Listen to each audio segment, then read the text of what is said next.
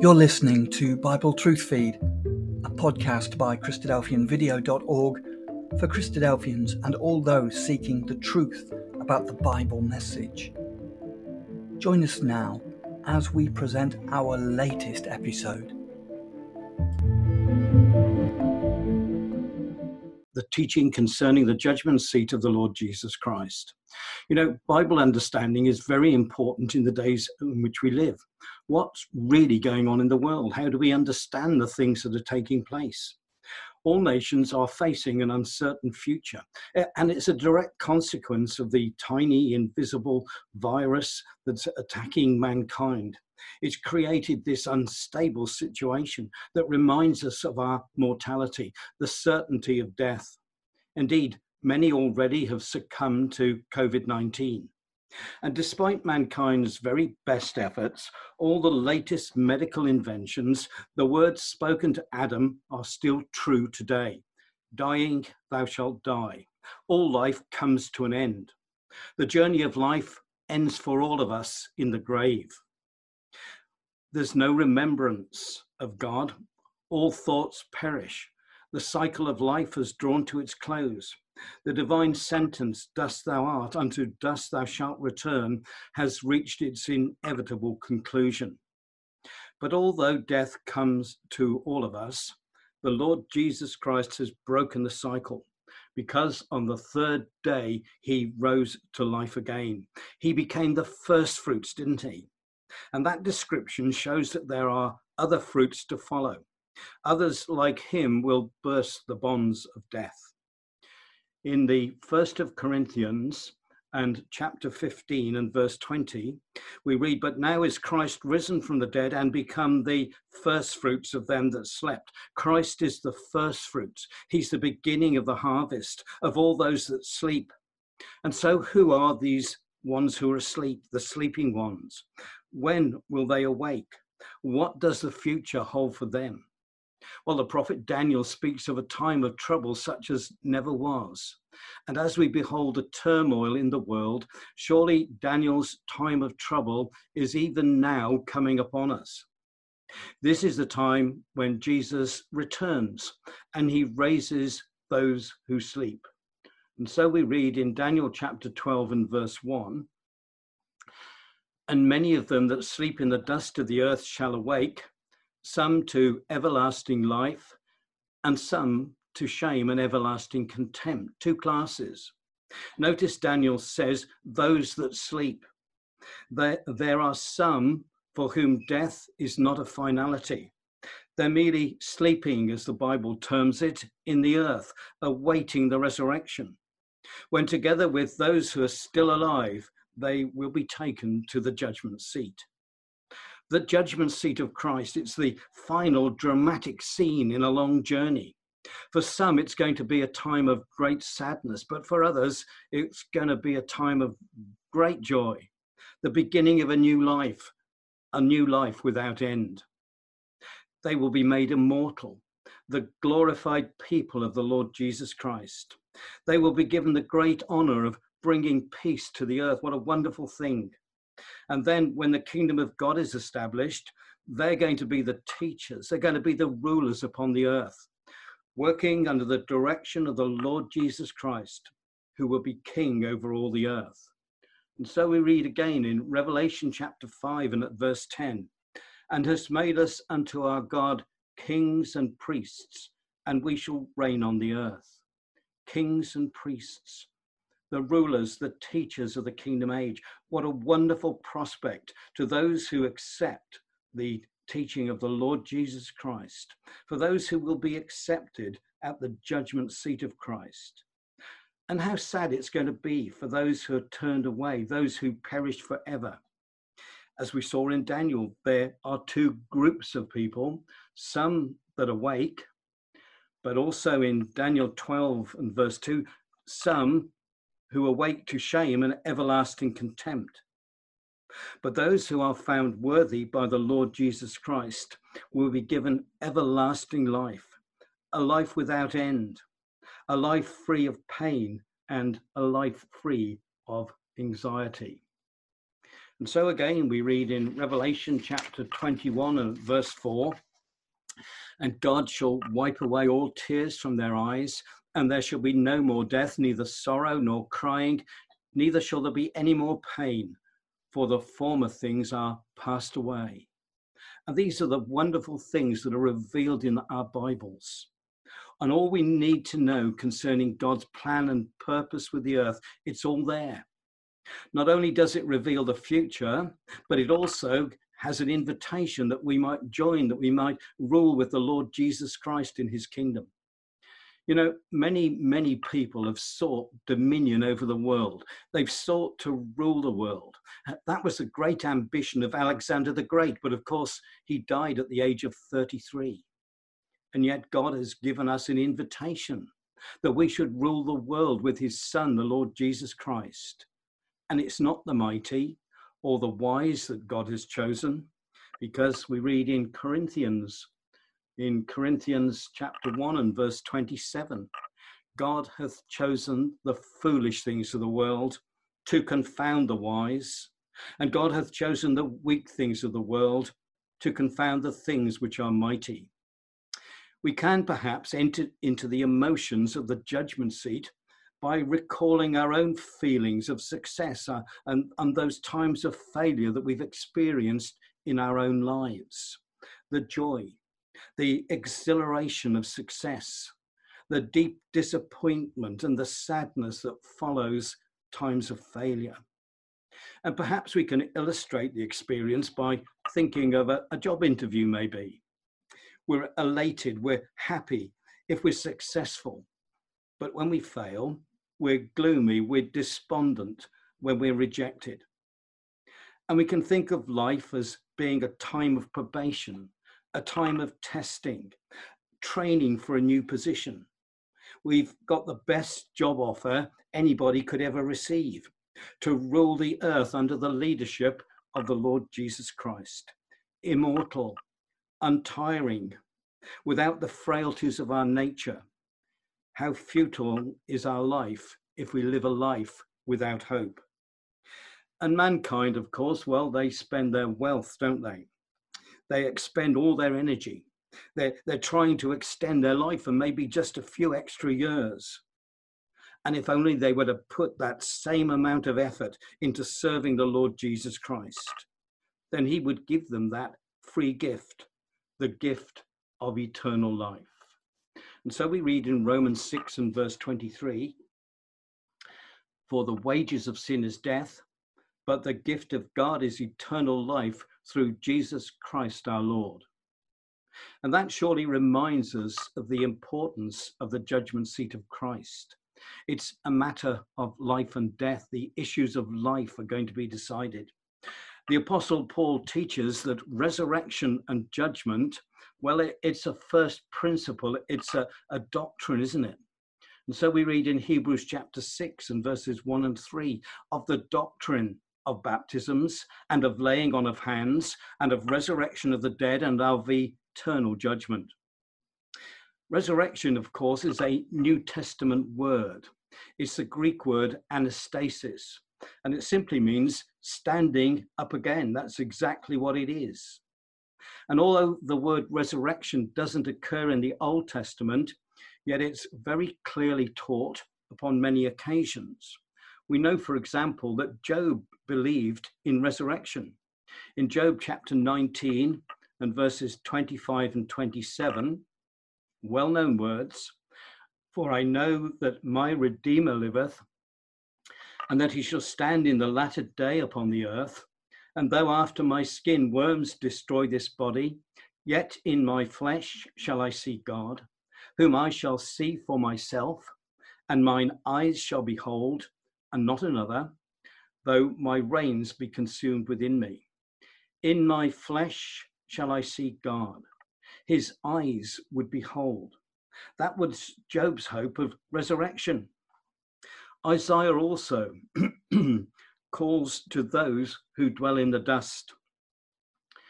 Isaiah 26. Isaiah 26 and verse 19 Thy dead men shall live, together with my dead body shall they arise, Awake and sing, ye that dwell in dust, for thy dew is as the dew of herbs, and the earth shall cast out the dead. Awake and sing, the earth shall cast out the dead. And so the teaching of resurrection is clear in both the Old and in the New Testaments. But who's going to be raised from the grave? Who will stand before the Lord Jesus? Will all those who have ever lived be raised for judgment? And the Bible's answer is this that not all men are going to be raised. Those who've never seen the light of God's truth are going to remain in the grave. These are the dead who are going to sleep a perpetual sleep and will not wake. And so again, we read concerning these things in Ecclesiastes 9 and verse 5 and 6 that the dead know not anything, neither have they any more a reward, for the memory of them is forgotten. They're forgotten in the grave. And again in Ecclesiastes chapter 9 and at verse 10 Whatsoever thy hand findeth to do, do it with thy might, for there's no work, nor device, nor knowledge, nor wisdom in the grave whither thou goest. And again, the psalmist again picks up on this very same theme in Psalm 6 and verse 5. For in death there is no remembrance of thee, in the grave who shall give thee thanks? And again, one more Proverbs chapter 21 and verse 16. Man that wandereth out of the way of understanding shall remain in the congregation of, de- of the dead. And there's many passages that we could turn to that teach us the same truth that the dead know not anything. The dead praise not God, nor any that go down into silence. Indeed, the grave is styled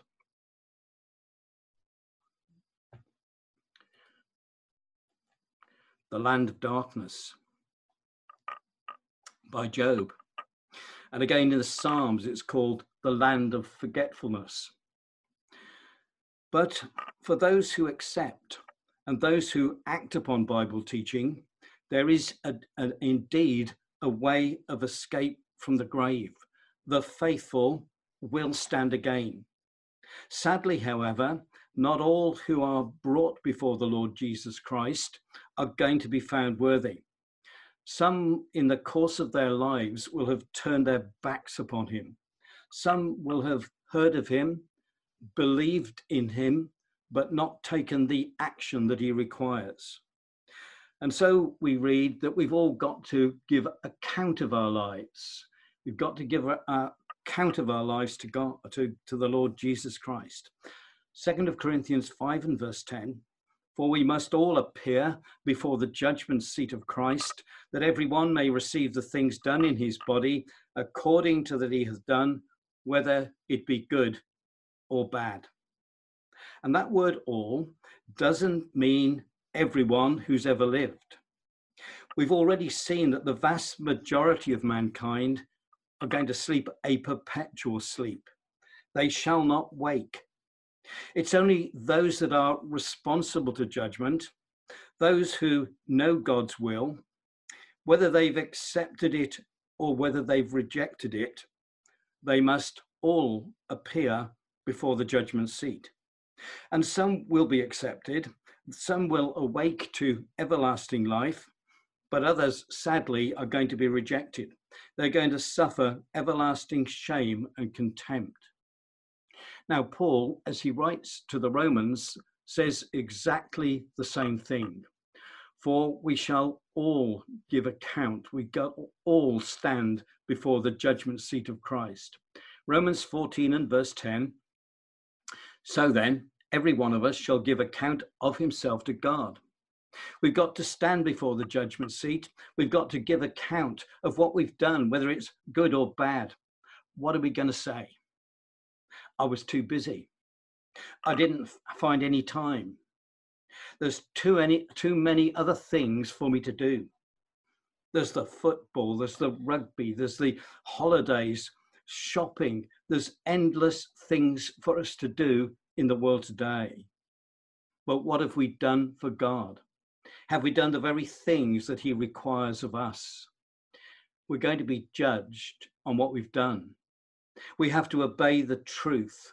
We've got to seek for eternal life. It's the active principle that must motivate our lives, that we might continue in patient continuance in well doing. And so we read in Romans chapter 2 and verse 6 who will render to every man according to his deeds, to them who by patient continuance in well doing seek for glory and honor and immortality, eternal life.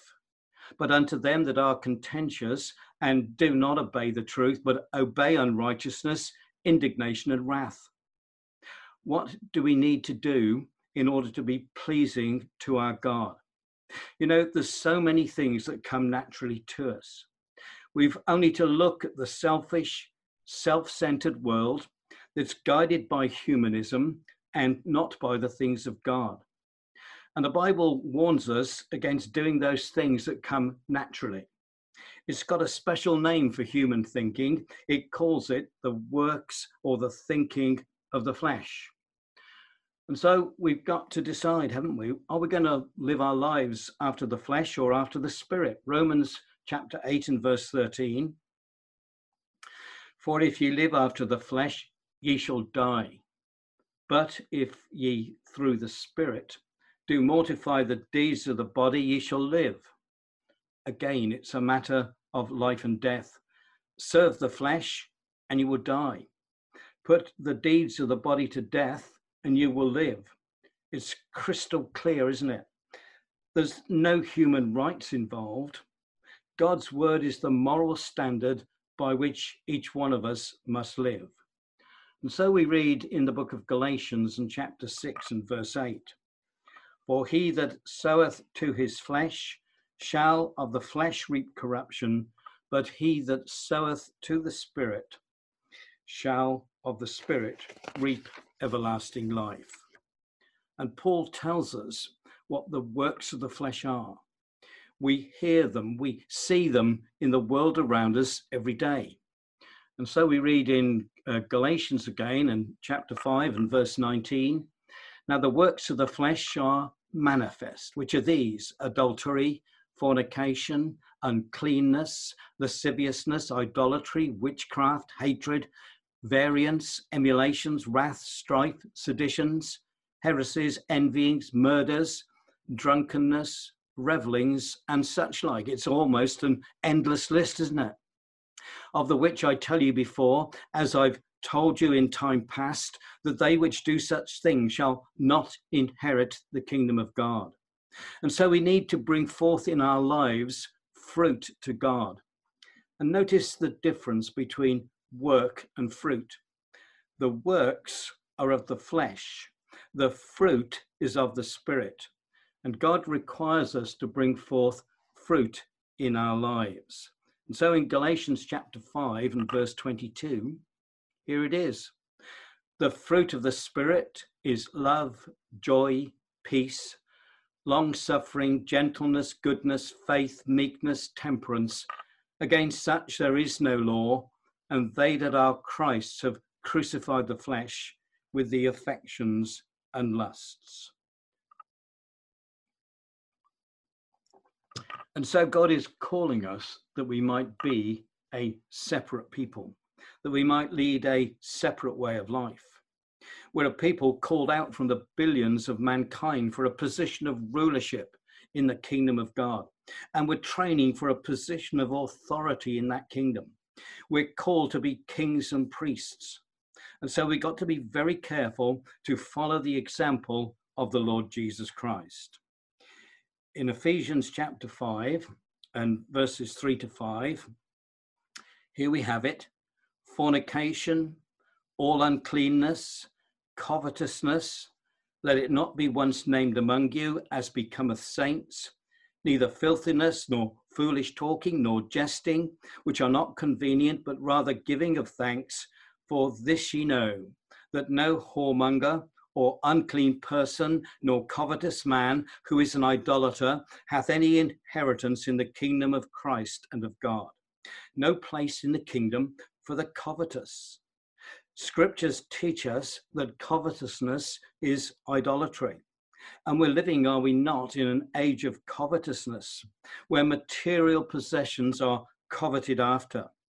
But soon the true riches are to be revealed. And so we've got to seek the true riches now before it's too late.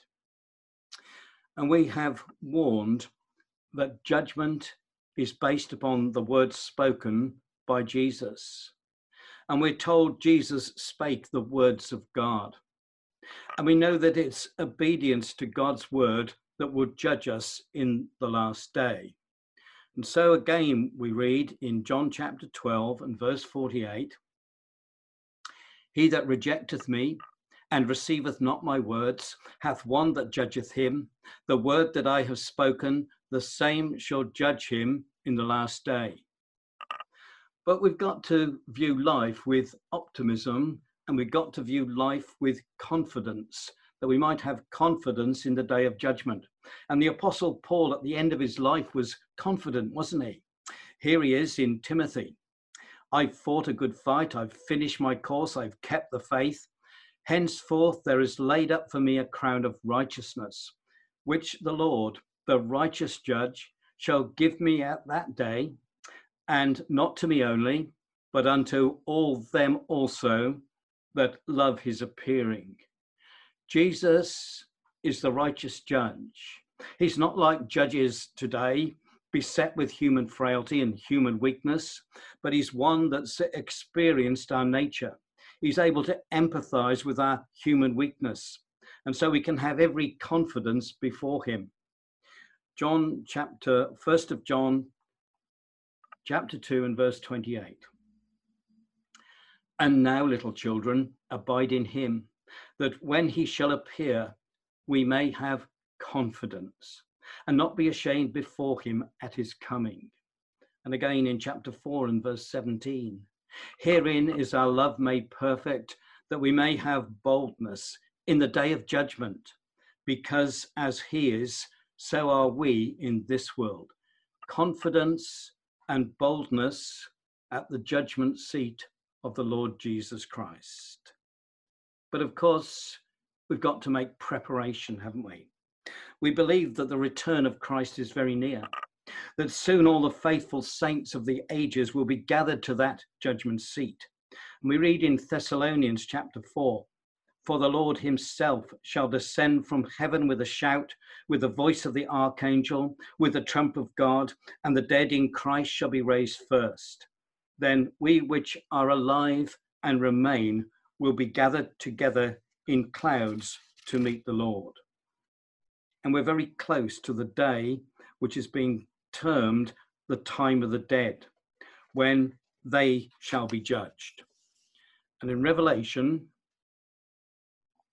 and the 11th chapter and verse 18, we read, And the nations were angry, and thy wrath is come, and the time of the dead that they should be judged, and that thou shouldest give reward unto thy servants, the prophets, and to the saints, and them that fear thy name, small and great, and shouldest destroy them which destroy the earth.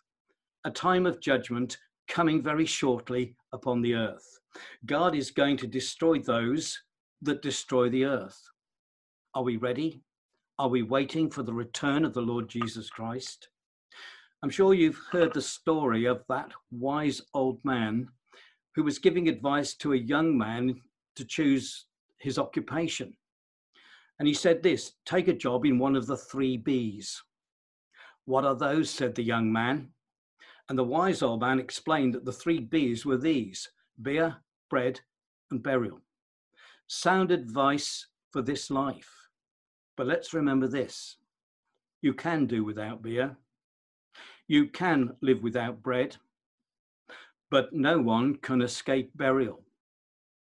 But you can make preparation so that when the Lord Jesus Christ returns, he will bring you up out of the grave. The grave is certain, but in the Lord Jesus Christ, there has been made a way of escape.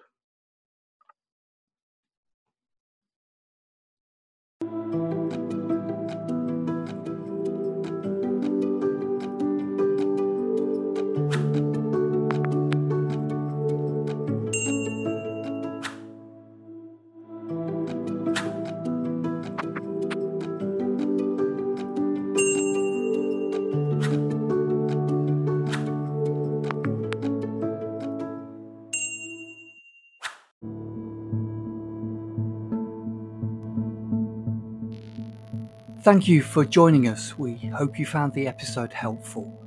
Don't forget, most of these episodes are also available as videos on our video channel, cdvideo.org. So head over and take a look. If you have any comments or questions or suggestions, please get in touch or leave us a voice message. We love to hear your feedback. You can email us at btf at cdvideo.org. If you enjoyed the episode, then please share it with others. Until next time, may God bless you in your studies and your walk towards God's kingdom. Amen.